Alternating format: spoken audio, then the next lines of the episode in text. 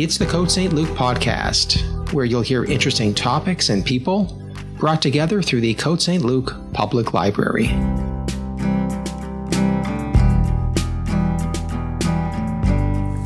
Hello, everyone. Welcome to Let's Talk Movies with Code St. Luke librarian Steven Tomlinson. That's me. And for the next 30 minutes or so, I'll be talking about financial thrillers. In particular, two very contemporary financial thrillers, each about a relatively recent, real life, and far reaching financial event. Margin Call, a barely fictionalized account of the origins of the financial crisis of 2007 2008. And the second movie is entitled The Laundromat, a semi satirical take on the release of the Panama Papers in 2016. Both movies are available to view on Netflix, while Margin Call is also available to borrow as a DVD from the library. Margin Call is a 2011 American financial thriller written and directed by one J.C. Chandor in his feature directorial debut. Chandor is a 47 year old writer director, best known for three films that he has made in the last 10 years All Is Lost with Robert Redford in 2013, A Most Violent Year with Oscar Isaac and Jessica Chastain in 2014, and this movie, Margin Call, which, as I said, uh, came out in 2011. You know, you might say that um, that J.C. Chandor knows that of which he speaks. I mean, his father was an investment banker for 35 years, and he grew up in that environment, both in London and in the larger New York area. So he's really of this world. And his screenplay for Margin Call, which was nominated for an Oscar in 2012, it was partially informed by his own foray into real estate investments in New York City just shortly before the financial crash of 0708. And he has said that in writing this movie that he that he thought he knew these type of characters from the inside, you know, the investment bankers, the people the executives, the CEOs, um, the higher ups, the, the management figures who were all involved in more or less instigating the crash of that period. I mean, he he knows how they talk and believes how they thought. And both of those things certainly come across well in the movie. Margin Call was made on a $3 million budget and shot over 17 days. And those two things are largely unheard of in American filmmaking, you know, where, where movies not atypically cost north of $100 million to make and certainly require a lot more than 17 days to film. And what's particularly notable about Margin Call is that um, it has a big name cast, despite that relatively small budget. A cast that includes such actors as Jeremy Irons, Kevin Spacey, Demi Moore, Stanley Tucci, and um, several other recognizable figures. In fact, uh, one of them is Zachary Quinto, perhaps best known for playing S- uh, Spock in the uh, recent iteration of the Star Trek uh, franchise. And um, it was his production company that uh, was behind the film. And because the movie had a script already in place, he was able to help um, get all of those actors on board all of whom were willing, and this helps explain the relatively small budget, to take a pay cut in order to make the film. I guess as they were attracted to uh, an intelligent, character based um, script, which is kind of what they do in the theater world too. A lot of very well known film uh, film actors will will also do theater work at uh, a cost that is much less what they would um, demand in Hollywood itself. And that was the case with this movie. So it, and it does play in many ways like a theater piece, as it is really dialogue and character centered. Another thing that I think made this film economically viable is that it was largely confined to just a few sets uh, in plain office space, which I, um, you know, much like a play, which itself is often really confined to just a few set pieces, and where the dialogue is, of course, of principal importance, as is the case with Margin Call.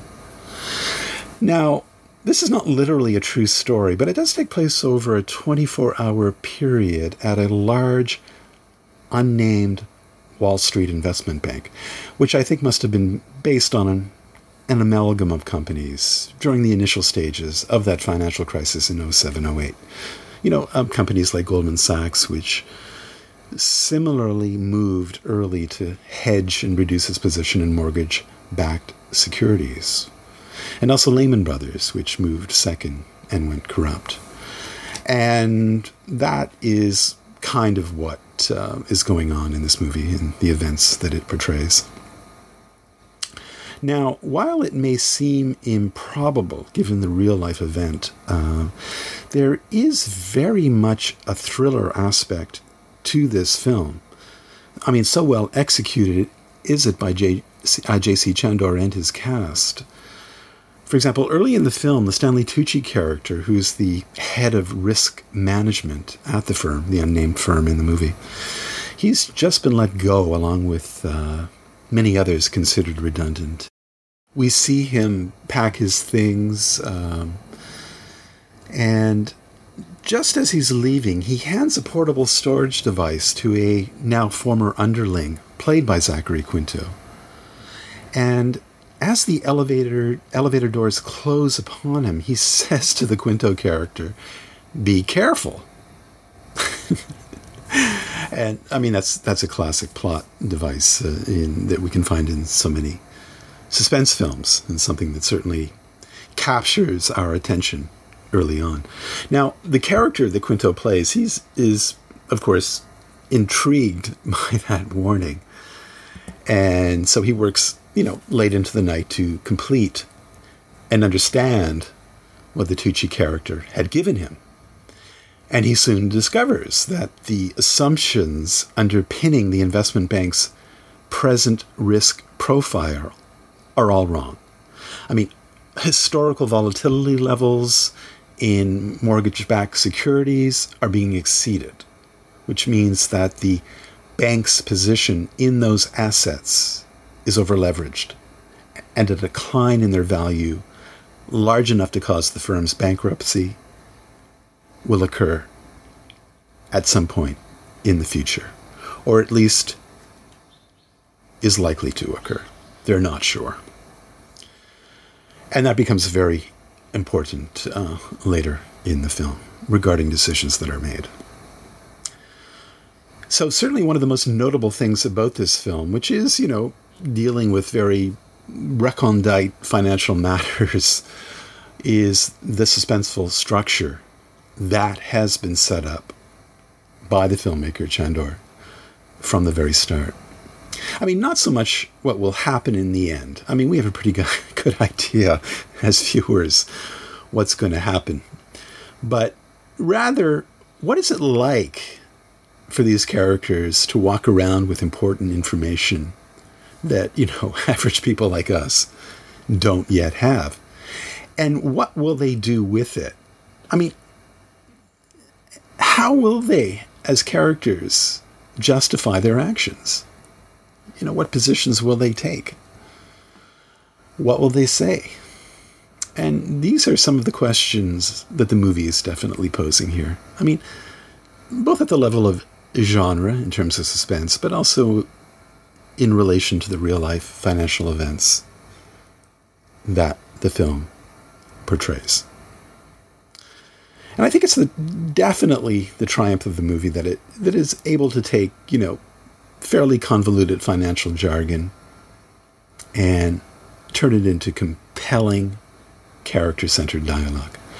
I mean, this is clearly a very well-made movie, both well structured and character based with superb, recognizable actors on hand to portray all of these characters. and it's really necessary that they're, they're also good because, of course, um, to turn them into caricatures might have been a much more easy and ultimately crowd pleasing approach, but the director does not go in that direction. It's a, a, much more intelligent film than that. Which isn't to say that there aren't villainous actions that occur, but um, we're in an adult realm here, not one of comic books and caricatures. But the movie is also strong visually and helps to convey that all of these characters, these very privileged uh, upper management executives, are under much pressure. And the film does this um, by shooting in small, often darkened and claustrophobic rooms. I mean, that might be making a virtue of necessity given the budget, but it, it helps to, to convey just, you know, how much of a pressure cooker environment these characters are a part of. And befitting that pressure cooker environment, there are a lot of close ups in this movie. And I guess it helps to have a lot of very recognizable actors who are very good at what they do um, present because of the frequent close ups.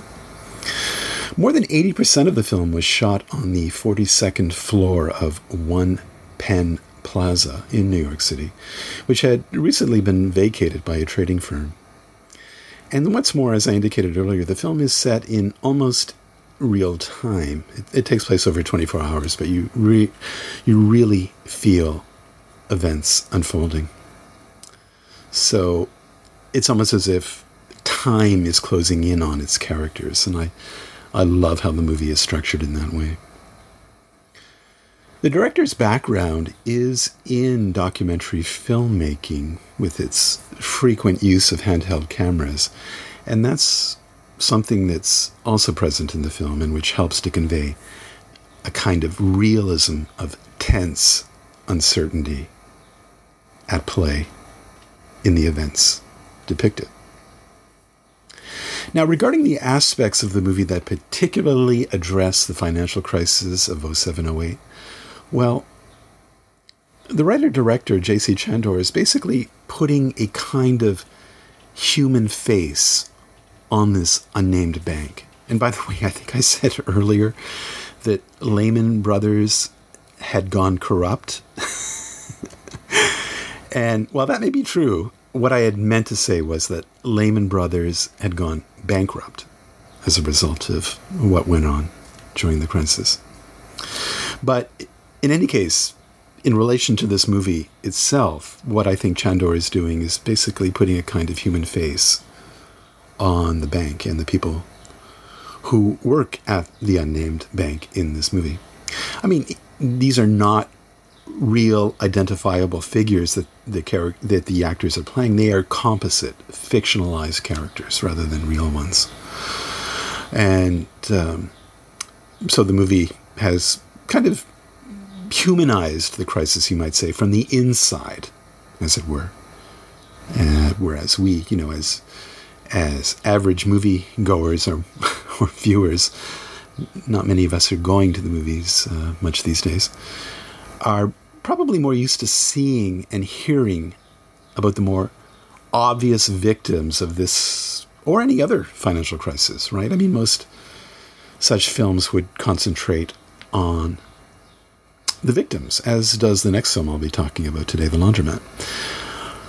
And so I think one thing that we might ask is in watching this movie, the uh, margin call, is that uh, in humanizing these characters, these, you know, really quite privileged and wealthy people, is the director ultimately apologizing for their actions? The Jeremy Irons character in this film is especially interesting. He is the um, the CEO of the bank, and uh, I mean, you know, as the CEO, he has a certain degree of stock ownership and uh, you know a strong faith in the rules of capitalism. Um, he says a number of very interesting things. His character throughout the course of the film. uh, including, you know, providing a gloss on the fiduciary duty speech, you know, that hundreds of thousands of shareholders in the company are depending on him, on both him and on both he and other senior management figures in the room to make the right decisions. That, you know, that people's pensions and livelihoods are dependent on the solvency of the institution, the, you know, the, the investment bank itself. Essentially, he's providing some just self justification for uh, an ultimate decision that will have, you know, very serious ramifications throughout the market and indeed throughout the world.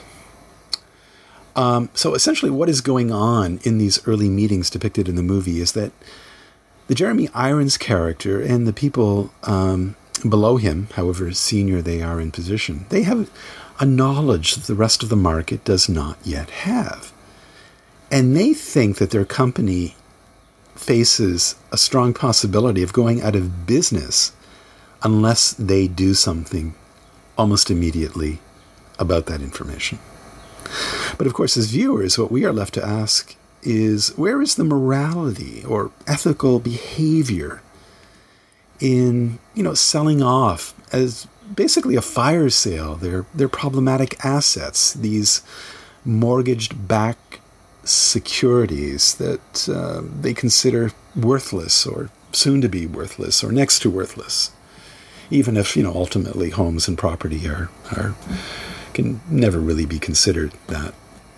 But more broadly speaking if you are selling something that you know to be worthless is that a criminal activity? In most cases, it probably is. But is it the case if one financial institution is selling to another financial institution? Is that illegal? I don't think so, because essentially both parties um, are supposed to be educated buyers, right? Both you know financial institutions are supposed to know what they're doing, and as one of the senior executives in the film says, it's only a matter of time before other banks figure out what we figured out. Or, as the Spacey character himself says, there is going to be considerable turmoil in the markets for the foreseeable future, so we want to get ahead of things while we still can. But most memorably, it is the Jeremy Irons character who has the final word when he says, There are three ways to succeed in business be first, be smarter, or cheat. And since cheating isn't an option, and being smarter isn't a sure thing, the better route is to be first out of the door. And that's what happens in the movie, and that's what happened in real life back in 0708. But in the markets, of course, you, you rarely know for sure about the future value of something. And that's also the case here, reflected in the words of um, a character played by Paul Bettany when he says, We could be wrong tomorrow. We may have done this too soon. These are some of the ways the market works, and certainly how characters like those portrayed in this movie, Margin Call, rationalize their actions. And I think that, on one hand, this is what the movie is all about bringing what I've called a human face to these characters. And, you know, the real life situations that they face, and indeed did face in 07 08. And that's what I mean, somewhat problematically, I, I admit, by a kind of apologia on offer here in this film that these are not monstrous caricatures, but, you know, real people, however privileged, yes, however rich, of course, faced with real life decisions. Not that the movie is vindicating those decisions, just showing them as real people. Making logical decisions, at least within the logic of a corporation. And that's where the movie gets really interesting in so far as it is kind of drives home the point that these men, and yes, almost all of them were men, are ultimately concerned only by the well being of their investment bank. Though one senses a good logical extension, be any large corporation. And that these men certainly aren't acting within a larger sense of the public good. I mean, that's a point that really comes across in the movie, despite, you know, some of the rationalizations for their actions, like propping up a fragile housing market for a supposedly greater good. But definitely by the end of the movie, it becomes clear that corporations are amoral entities and exist to survive and succeed at whatever the human cost.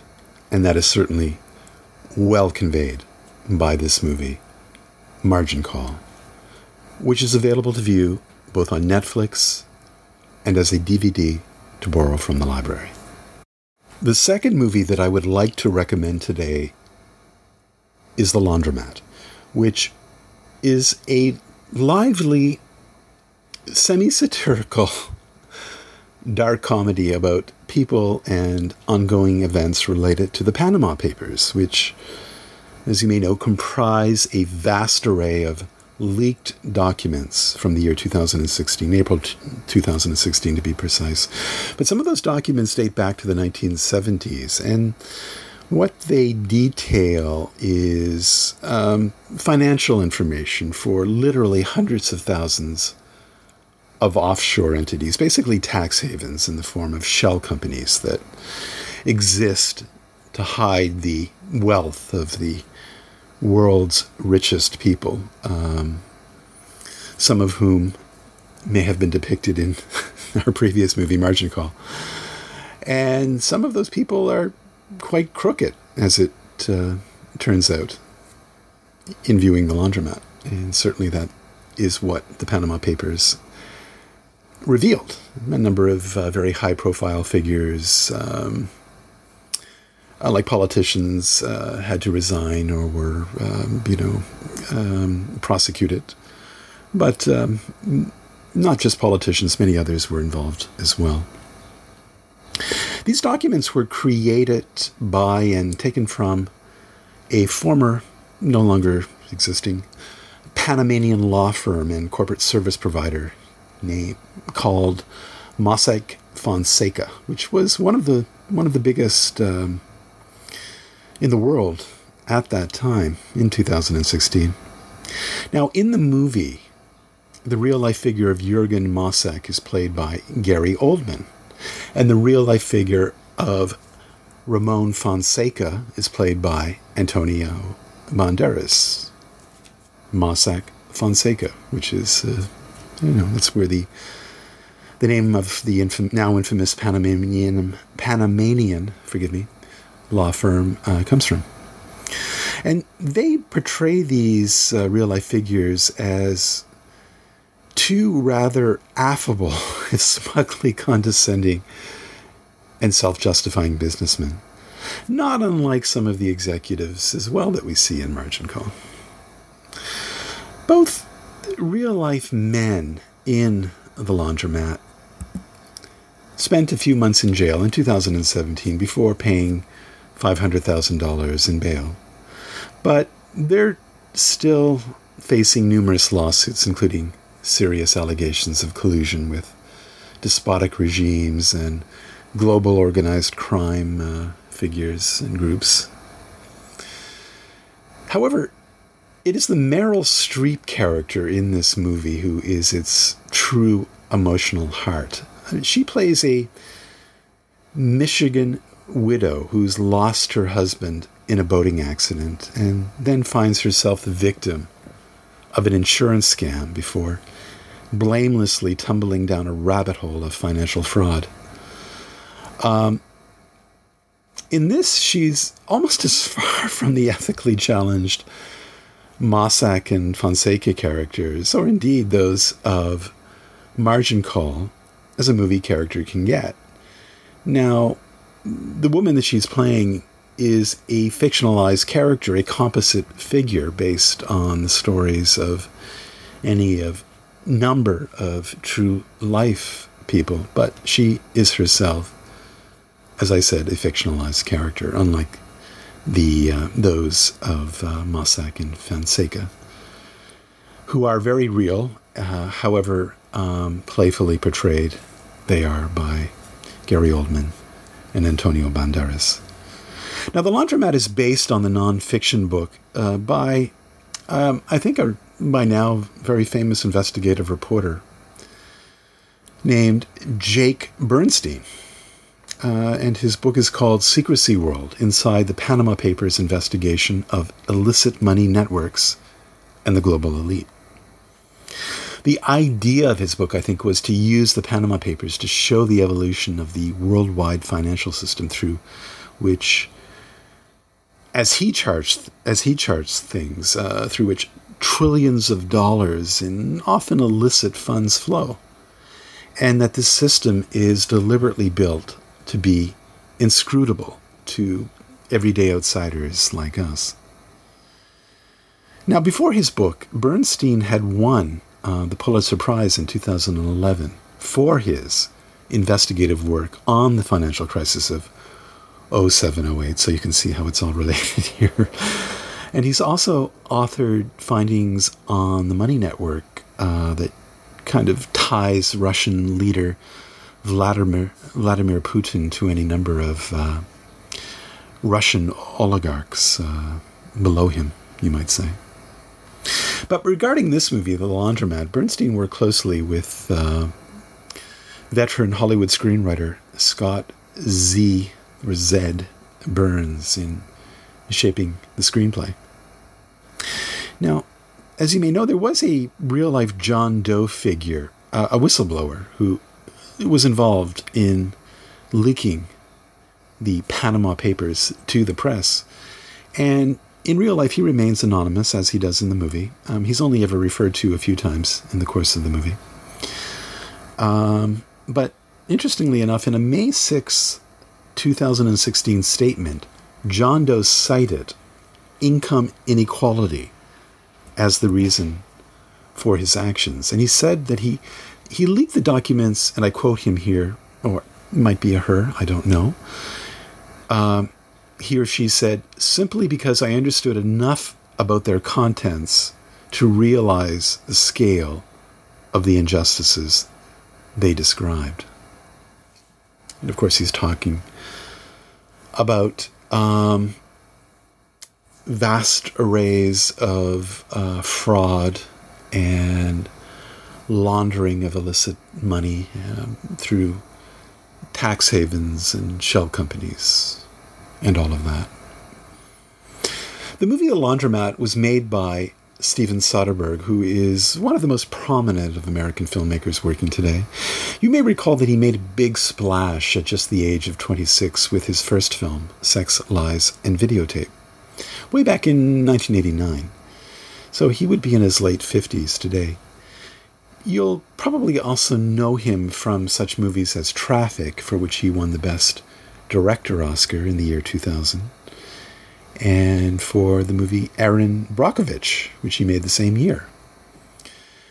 Uh, today, he mostly makes small scale movies, movies that often reflect events of the moment, like his films Contagion and The Informant.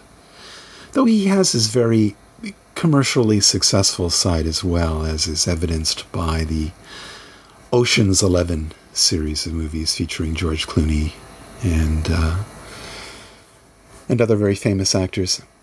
Soderbergh's filmmaking style is one that is frequently experimental in form. And so the look of his movies is often quite distinctive, but he's also very good at a kind of dynamic interplay in dialogue between characters, something that also featured in Margin Call, and which is equally true and as important in The Laundromat.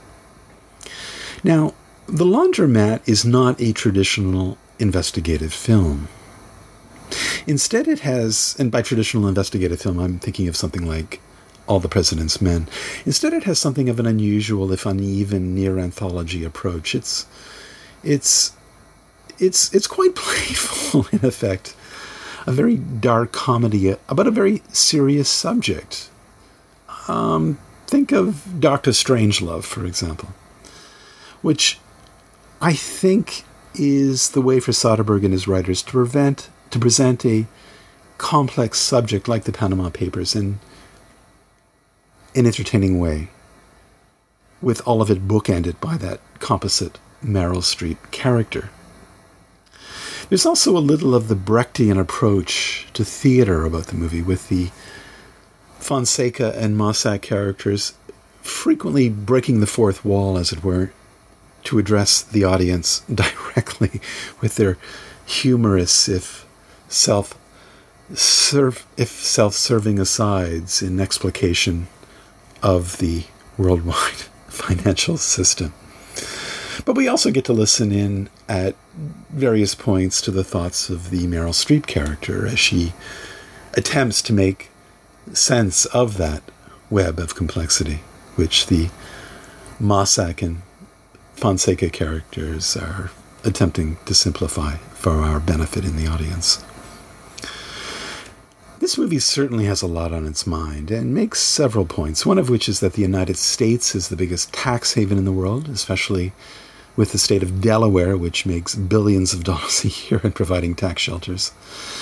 And it certainly drives home the point that a lot of people around the world use these shelters to do terrible things, not just avoid taxes. But I think at its best, the laundromat is a rallying cry against greed, and it really confirms for us what we've always suspected that there is a lot of corruption going on among the rich and the powerful, and most especially that the system is ultimately rigged, often legally, in their favor. I mean, just a cursory look at the news today in 2021 will reveal, you know, this or that corporation that has not paid any taxes at all, you know. Now, despite or perhaps even because of this didactic purpose at work in the laundromat, the film is maybe a little uneven as a movie, and by that I mean not everything always works. For example, there are several subplots, including those that involve a corrupt West Indian broker played by Jeffrey Wright. There's also a storyline involving an African born businessman who forks over the bearer shares of a sort of real company to his daughter after she learns of his affair with her college roommate. You can imagine the. Um, the, the possibilities for comedy in such storylines. But perhaps most memorable among these subplots is one that features the Belgian actor Matthias Schoenaerts as a, uh, a bribe arranger money mover and would be blackmailer who figures there's an illicit fortune to be made in serving the political class in China. So, all in all, there's this kind of jigsaw of mini movies going on, all within this larger film that, you know, barely fit together. so it's very ambitious, even if it doesn't always work. And I admire it for its ambition. And I also understand why Soderbergh and his writers have gone with this structure. You know, they want to demonstrate the scale and variety of corruption and other financial misdoings that the Panama Papers reveal, you know, going on across the world. And I did enjoy these diversions from the main Meryl Streep storyline, but you know, arguably the movie might have been stronger in and of itself it, had, if it had stayed with her instead of going off in all these tangents. But then I suppose the whole point of the film is that, you know, that spider web of global financial corruption that the subplots reveal and how it's all tied together by people like the two humorously villainous Mossack and Fonseca characters um, situated in Panama.